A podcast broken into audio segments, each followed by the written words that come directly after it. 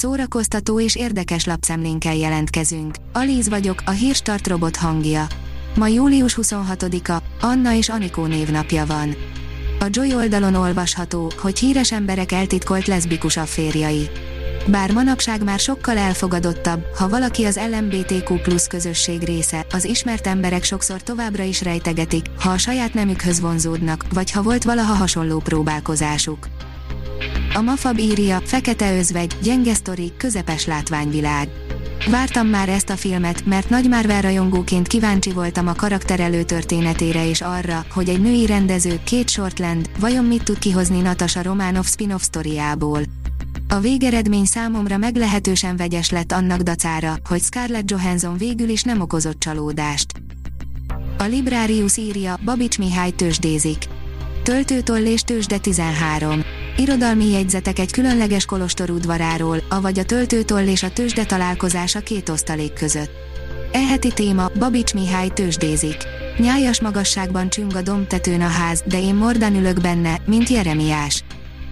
A 24.hu írja, M. Night Shyamalan új horrorja tönkreverte a Space Jam 2-t.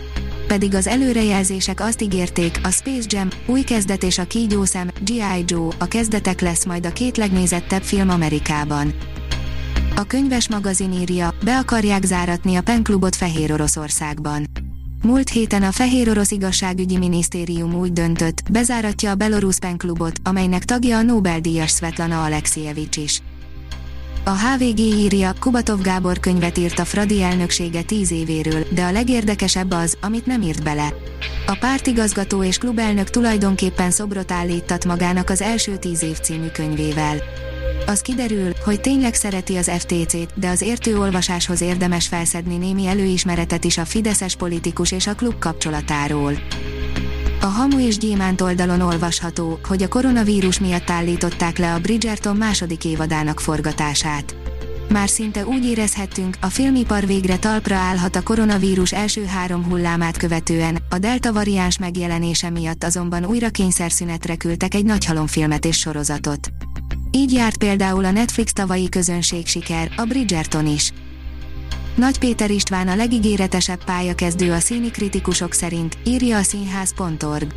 A színházi kritikusok céhe tagjainak szavazatai alapján Nagy Péter István kapja a legígéretesebb pályakezdő kategória díját. A díjátadóra szeptember 12-én kerül sor a Betlentéri Színházban. A színházi kritikusok céhe idén szeptemberben 42. alkalommal adja át a színi kritikusok díját. Az IGN írja, nem szeretek szűk helyeken forgatni, Erik Bana elárulta, hogy miért frusztrálta a Hulk forgatása.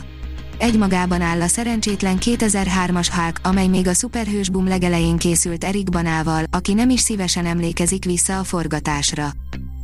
87 ezeren fesztiváloztak a kampuszon, írja a koncert.hu.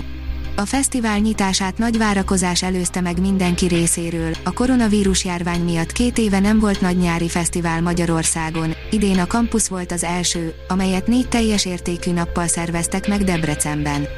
Az eseményen a szervezők közlése szerint 87 ezren vettek részt. Egy magyar barát arisztokrata, Lord Ruddermer, írja a Papagenó. Ha Magyarországon szóba kerül Lord Ruddermer neve, mindenki a trianoni revíziós törekvések mellé álló első Lord Ruddermerre gondol. Sydney Harold Harmsworth néven született 1868-ban. A Hírstart film, zene és szórakozás híreiből szemléztünk.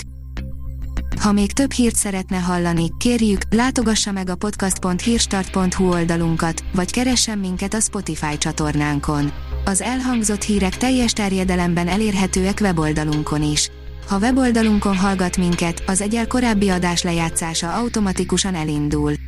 Beállíthatja, hogy az összes korábbi adás, vagy csak az aktuális tematika hírei következzenek. Köszönjük, hogy minket hallgatott!